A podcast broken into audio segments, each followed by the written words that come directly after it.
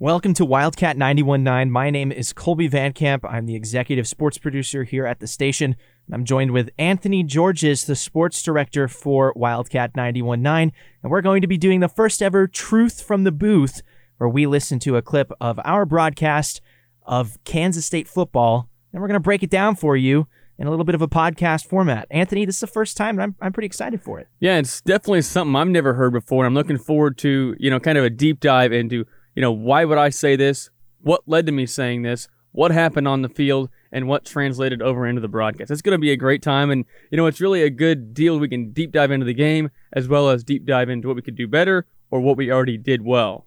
So, interesting to me is that Kansas State came in a 14 point favorite at times. Vegas even said they were a 20 and a half point favorite. They lost 17 to 10 last weekend against Tulane. And uh, we were calling that game as a bit of a heartbreaker.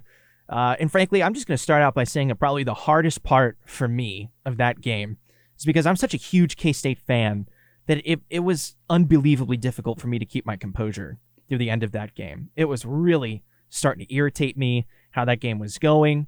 And, um, and that some of the broadcasts I've done before, I've, I've let that irritation come through and I've had to really put that in check. So if there was anything that I had to put my finger on, that was like, that was the hardest part of Saturday's game for me it was keeping my emotions in check because I just fans are are called fans because it's short for fanatic, right? I'm I'm a huge fan. I'm such a fanatic about K State football, and uh, it hurts me when the Cats don't play like I know that they can. Uh, and it was it was a real challenge for me to keep my composure in the booth. Yeah, I think I'm in the same boat here with you. So one of the things that you know I've come to realize is when you're a fan, you're a fan. But when you're a broadcaster, your brain goes into a different kind of mode. And I would say I hit that mode, but even when you're there, you're still a fan. And I think, you know, when we've seen some plays where there was a big shot open down the field, there was a big hole, or you get stuffed on fourth and two foot, you know, the fan aspect comes out of you even though you're in broadcaster mode. So, you know, I think both of us, we did a good job of keeping our composure. Sure, it was frustrating. Sure, is there things we would like to see K State do different?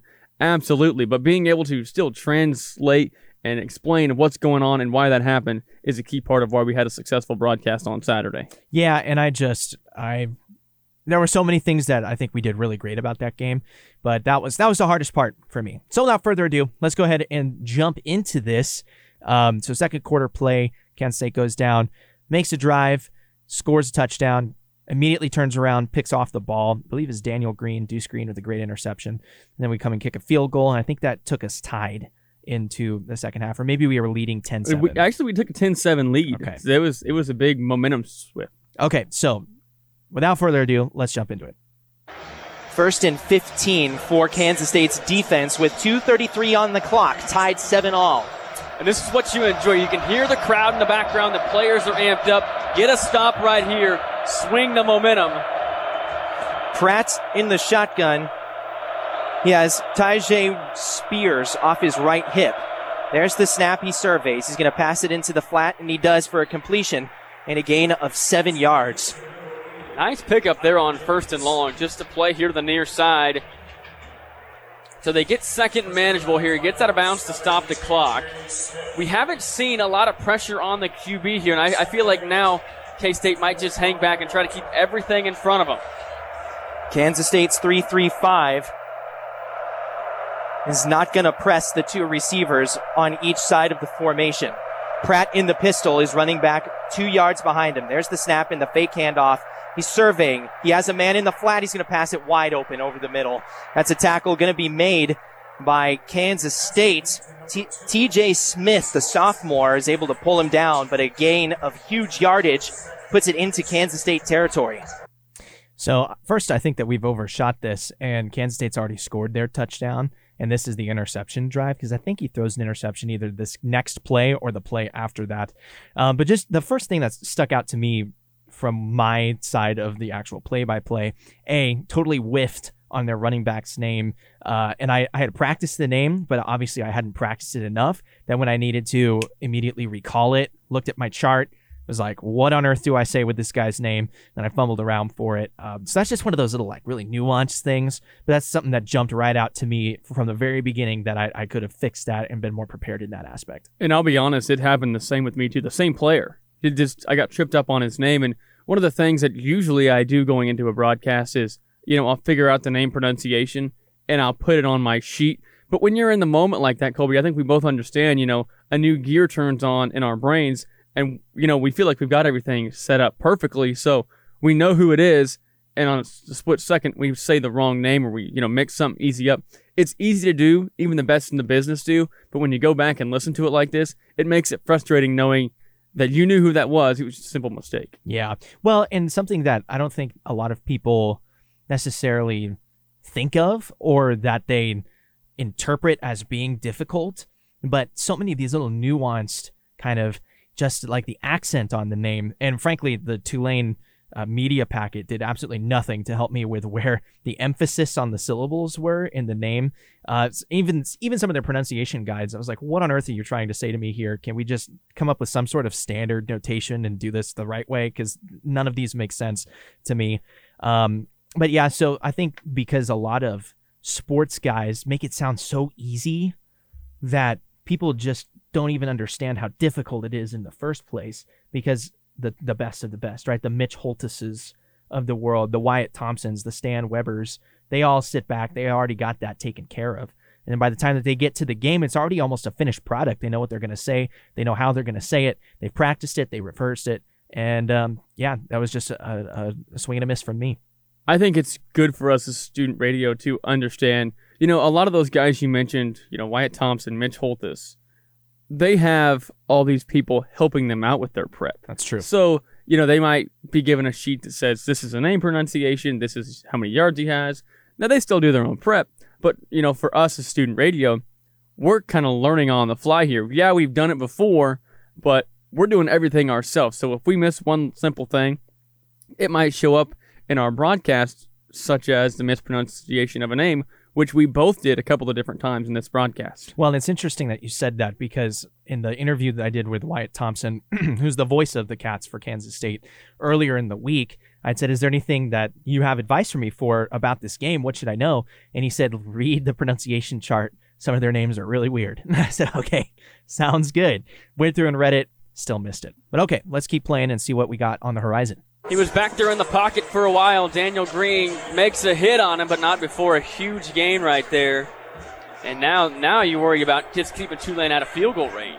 All of the offensive linemen for Tulane have at least 300 pounds, which is where I think Kansas State's defensive line is starting to struggle.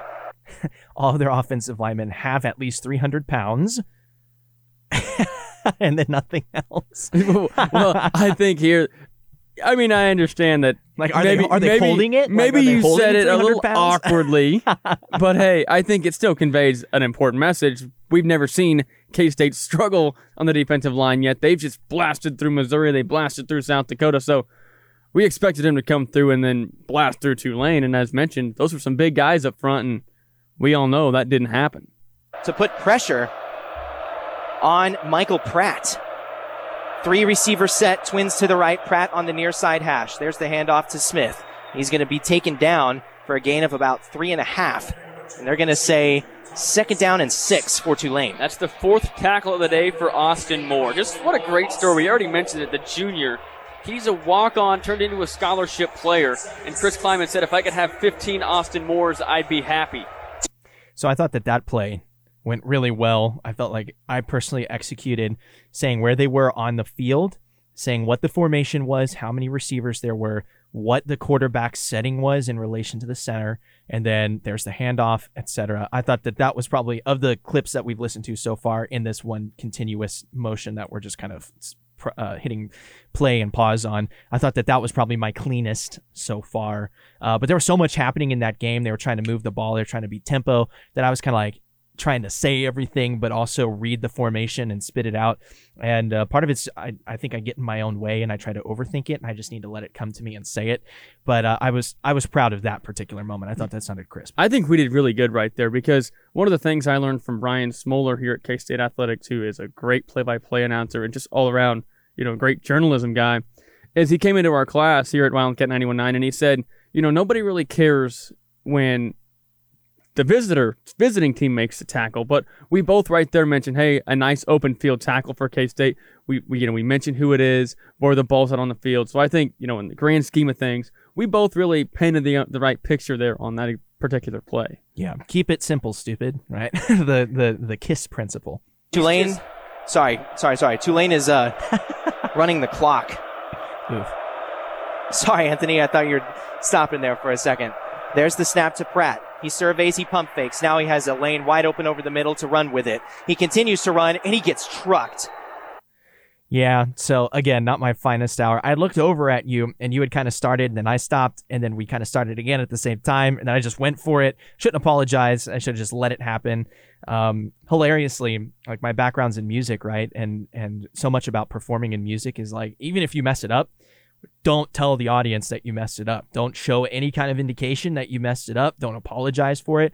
I mean, are you kidding? I I literally as a senior in high school forgot a third of an eight minute long piano piece during a competition. And I just kind of BS something in the middle and then skip to the next part. And so I cut out like three minutes of this piece and I still won the competition because I, think I would that they imagine were, so, because I think that they were impressed that I just kept going. I was and say, that if anybody's ever listened to you do anything musically, you should win like every competition you're in. not piano competitions, not like that. But it was it's the it's the point of you keep going. You don't stop. You don't apologize for it. You just move on.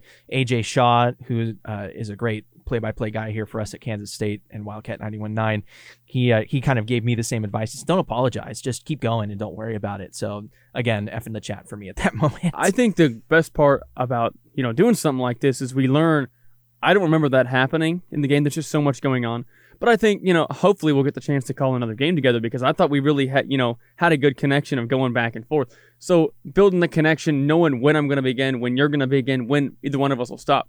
It'll come over time, and I hope we'll get to call several more games together throughout the course of the year because this this is great. Well, and it's interesting that you said that because I think we've encapsulated like the one bad part of our chemistry over like a four hour broadcast. Um, and all the comments that I got after the game was, "Hey, you and Anthony sounded really clean and really crisp together, and you could tell that you had a natural chemistry, and that was great." And I agreed. I thought it. I thought I felt the most comfortable with you than I have with all the other people that I broadcasted with with Wildcat 91.9. And that's not a slam on them because they're great people. They do great stuff. But I just I felt that connection with you, and I felt really good about. I would say something. I knew you were going to come in next. I knew you would give me enough time to actually say the formation, get the playoff, and um, yeah, I didn't feel like we were we were fighting for control, right? So I, I thought that was really great. I'm glad you said that because, like, listening back to some of this, like I've done, I don't recall any other times where we stepped on each other's toes. So it's kind of learn on the fly, but to only have one little mistake, which is like five seconds throughout a four-hour broadcast, I'd say that's a plus um, in my charts. Yeah. Oh my goodness. Julius Brents ran up and laid the hit stick on him, and Pratt has to bounce himself back up. The Tulane coaches are fired up. They feel like Kobe Savage might have laid a hit on him late, but no flag, and now we're under a minute to go, Kolby. You got to keep him out off the scoreboard here. First and 10, Tulane. Pratt's in the shotgun, trips to the right. There's the snap and the three step drop. He's going to pass over the middle. It's picked off! Daniel Green up to the 40, 45 50. He has blockers. He might get caught from behind. Daniel Green takes it out of bounds at the Kansas State 20 yard line. Daniel Green with the interception of the century to put Kansas State in scoring position with 28 seconds on the clock. That was such an electric moment of the game. It, it wasn't. I, Kolby, I want to stop you real quick. I close my eyes while we're listening to this just to hear the roar of the crowd Yeah. behind us. That is, obviously, it was a great call on your part, but to hear the crowd come in the background just makes that call so much more electric. It was interesting because I didn't realize that. So we got our new equipment, right, with our new tie line, and that the the tie line actually has like a compressor and a limiter, right? What on our old tie line would have just blown out and been clipping at the top end of the of the frequency, right? And um, you would have gotten kind of that distorted sound. Our tie line actually, like like compress the sound so that you don't have it blowing out the levels the entire time. That's some really like specific audio jargon. I'm sorry if you don't know what that means, but essentially it's like you didn't get so loud that you distorted the audio even though I was shouting into the headset. The computer automatically did that for us, which is not something I'm used to. And I think that's why when we played uh, when our board operator, I believe it was Mason Camara at the time. It might have been Brody Sweeble, uh, but I think it was Mason Camara who was arming the board at that moment. When he played the music in the background, which we've trained him to do, and it was well timed, it was great. It it drowned me out almost because the I didn't expect the tie line to have that much compression on it. So that's that's kind of an interesting thing that I I wouldn't have noticed unless that I had come back and listened to this. And let me just say this: that new tie line is awesome, and it's great to have, and we look forward to you know covering different games, whether it be here or on the road with this new tie line. But I think one of the craziest things about this too is when we tested our microphones pregame, we were both coming in a little bit hot, Yeah. so we turned it down a little bit, and for for the tie line to kind of in a sense help us out with this, to make us not sound distorted is actually a blessing in disguise. Yeah, it is a blessing in disguise. Interesting that we are talking about the tie line because I just got a notification on my Twitter. I'd made a post about I had tested our tie line. I'm trying to see what the limitations are, and uh, that they liked my Twitter. Tie line actually liked my my my Twitter post about them, so that's cool. Uh, as we're talking about the tie line, that's that's weird, but Maybe that's maybe that's another blessing coming down. another blessing indeed. Do Green, the heart and soul of this defense at linebacker, hanging out, watching the quarterback's eyes. Pratt thought he had a man open at about the 20 yard line. Green is just hanging out. And you see the big man's got some speed down the far sideline, inside the 20. Kolby, they got a chance to capitalize here. They're actually going to mark him back a little bit further. They're going to say he stepped out at the 23. But still, the big linebacker who's the heart and soul of the defense gets a huge play when you need it the most. Now you've got two timeouts and 28 seconds to put some points on the board and go into halftime with a lead. Kansas Whoops. I think we both did good on that play. I mean, I think, you know, you could tell one second I paused maybe just a little bit, and I wish I hadn't because I probably got tongue tied or I was trying to go somewhere else with it. Sure. Uh, But, you know, then I, I would say that I, I liked how I, you know, mentioned he went to the far sideline. You know, he's a linebacker and he's still got 50 plus yards on his return. And then I, I think it was good how we kind of went back and said, okay, you know, we, we thought we he had it inside the 20, but instead they're going to say he stepped back out at the 23. So I think, you know, I think we both relayed a great message there and painted a picture to kind of describe, okay, this is where the interception was at. This is what side of the field is at. This is where he got. And now here's a great opportunity for the offense who struggled all day to take a chance and put some points on the board, which they did. Well, and so much about play by play and color, right? And being an analyst, especially an analyst, um, that I think is kind of like the unsung hero, right? Everybody focuses on the play by play guy, right? It's kind of like, oh, he has the harder job. He or she has the harder job because they have to talk about it as the play's happening. No, not necessarily, because the the color analyst has to come in afterwards and then analyze the play. And if you don't know anything about the game, it's going to be really hard for you to make a meaningful comment about the play that just happened, regardless of how great the play is, because you don't understand the game. It's obvious that you understand the game. You spend a lot of time broadcasting football, you spent a lot of time studying football, and uh, throughout this entire game, and AJ was texting us all throughout the game. That was a great analysis, great analysis, great analysis. And I agree. I, I thought that what you brought to the table was really awesome in the way that you analyzed the play after it happened. I got to say the thing about the play itself as it was going on, and then you got to come in and and really beef that up because it's color of the it's a theater of the mind, right? You have to tell people what's happening without them seeing it. I want to plug a couple of our guys here, whether it be Wildcat 919 or K State in general. So, Ian Punnett, he is a director of student radio here.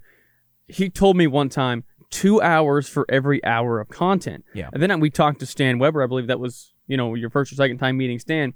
And he told us before the game, you know, make sure you're prepared. Make sure you have a lot of notes. And then, you know, if you ever listen to a Chiefs broadcast, Mitch Holthus always talks about the importance of, yeah, it's important painting a picture, but you got to be well informed too. And I think, you know, having all this information at your disposal as a color analyst, yeah, you're talking about the play, but you're also going into some background stories. And I think one of the examples of that right there was we mentioned Austin Moore, fourth year linebacker, was a walk on, and then he gets, you know, he gets a scholarship, and now he's one of the 85 scholarship players on the roster. I think being an analyst, you got to know the game, and you also have to be well informed because if you're not, it could be a long day at the office. It would be indeed. Kansas State's defense starting to put it together late in the second quarter. Martinez in the shotgun. He has three receivers. Cade Warner way out on the near side towards the sideline. Formation lined up on the far side hash. He's going to send Malik Knowles in motion. There's the fake handoff. Martinez is going to take it up to the 20 yard line. A gain of about four. A little bit of a conservative play for Kansas State, but they do have two timeouts remaining. And they're going to take one right now.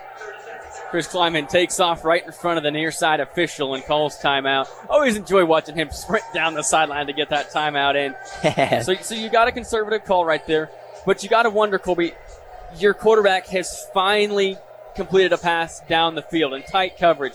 Has his that- first passing touchdown too. True, that's his first passing touchdown in this uniform for this university. So does it open him up a little bit? D- does he feel, you know, he's not so condensed to looking underneath and being safe? Yeah. Is he willing to take another shot? Now you got the ball right on the 20 yard line, so you're just making it to the red zone. You got 24 seconds and two timeouts. Second down and seven. You've got a real shot here.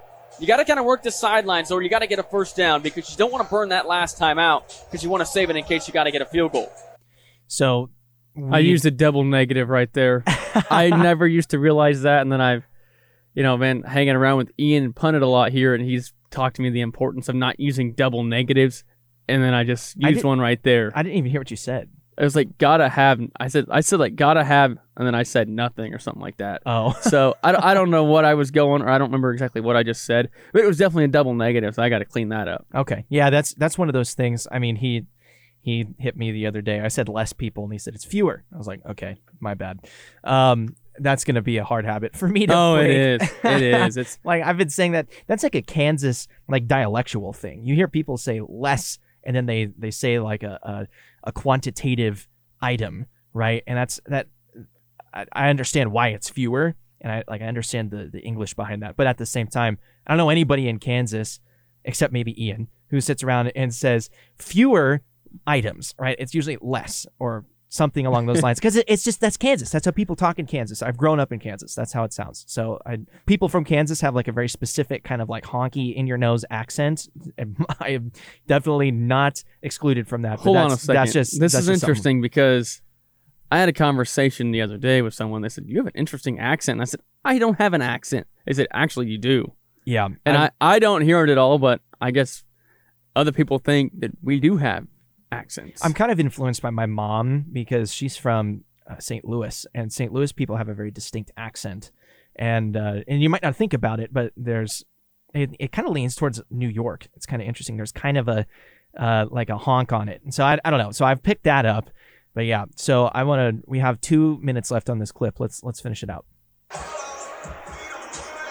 24 seconds on the clock. I completely forgot to say, and I and I totally uh, wanted to commend you on this. We had to take so many freaking media timeouts. It was like ESPN Plus was taking a media timeout every 45 seconds, and a lot of those we actually kept to ourselves because it's kind of like we can't keep sending it back to the station because then they're going to keep playing the same spots over and over. It's going to sound frantic. We'd actually talked about this leading into the game because when I was executive producing for the Missouri game. I, I I let it go to break too often, and we didn't need to do that. And so we purposefully kept it here. And I would just kind of look at you and kind of point down, like we're going to keep it here when we would see the media timeout people come out, or even when they took a timeout on the field. Um, and so that that was kind of an interesting aspect of the game that I hadn't personally prepared for.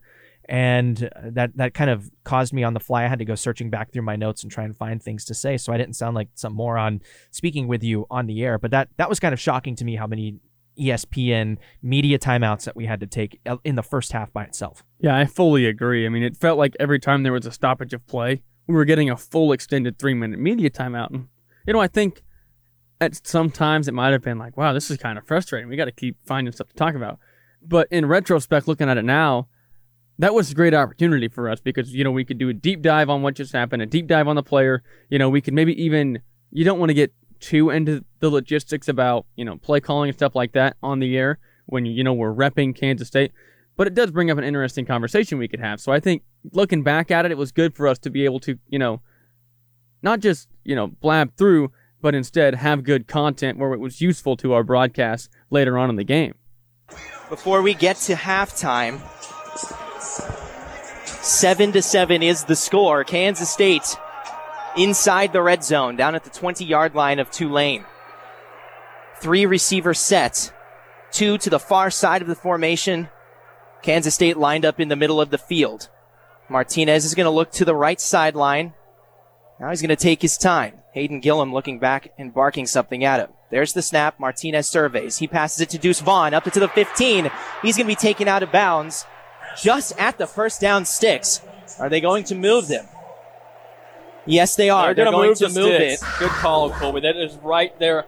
I'm looking at the official on the far side of the field, and he gives He gives the signal to move it. So you got it inside the 15. You work the sidelines there. Now you've got a shot. First down. You, you still can get a first down, but it's at the three yard line.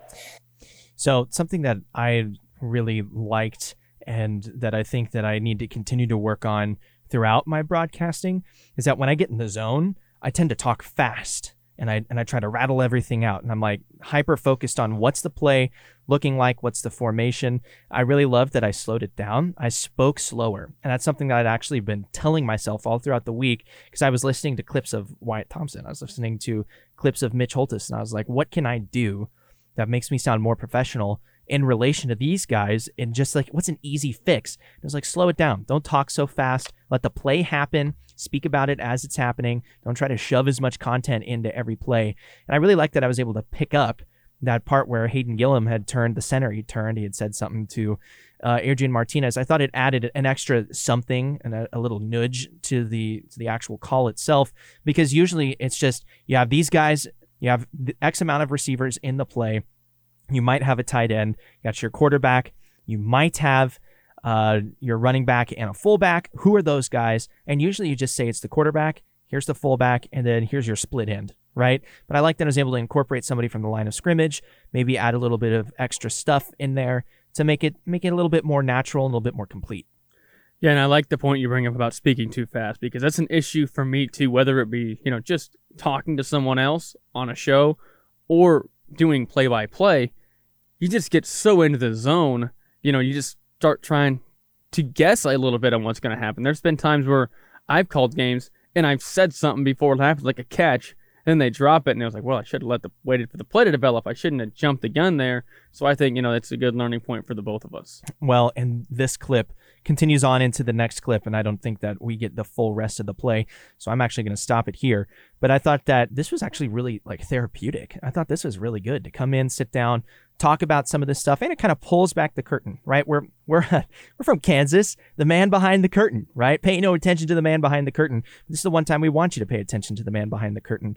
Uh, I thought that this is really interesting commentary, and I'm, I think we should do this more often. I think we should do this with not only our own commentary but other people's commentary as well. We might have just found a really neat podcast to put together for this uh, the remainder of you know football, then you got basketball, and then you got soccer, and you know, there's all sorts of stuff we can do with this. But I think that this is really cool, and that uh, it, it, it adds a dimension to our preparation and our study to be able to sit down and listen to the game while also showing our viewers and our listeners here's what we're thinking about in the moment. Kind of kind of a cool deal. Yeah, I'm excited to keep this moving forward. I know I'm going to be calling the Texas Tech game in a couple of weeks, and I I look forward to coming in and doing a deep dive of you know, what I sound like doing play by play because I got a good grasp of it with color now. I know what I liked, what I can do different. I'm looking forward to it. And, you know, it's it's called the truth of the booth for a reason because we're going behind the scenes, not only of what's happening with us, but we also firsthand know what's happening back in the studio too. So it's an all around deep dive into the whole broadcast, and it's been a great idea. It has been a great idea indeed. Well, my name is Kolby Van Camp here with Anthony Georges, and you've been listening to The Truth of the Booth on Wildcat 919 KSDB Manhattan.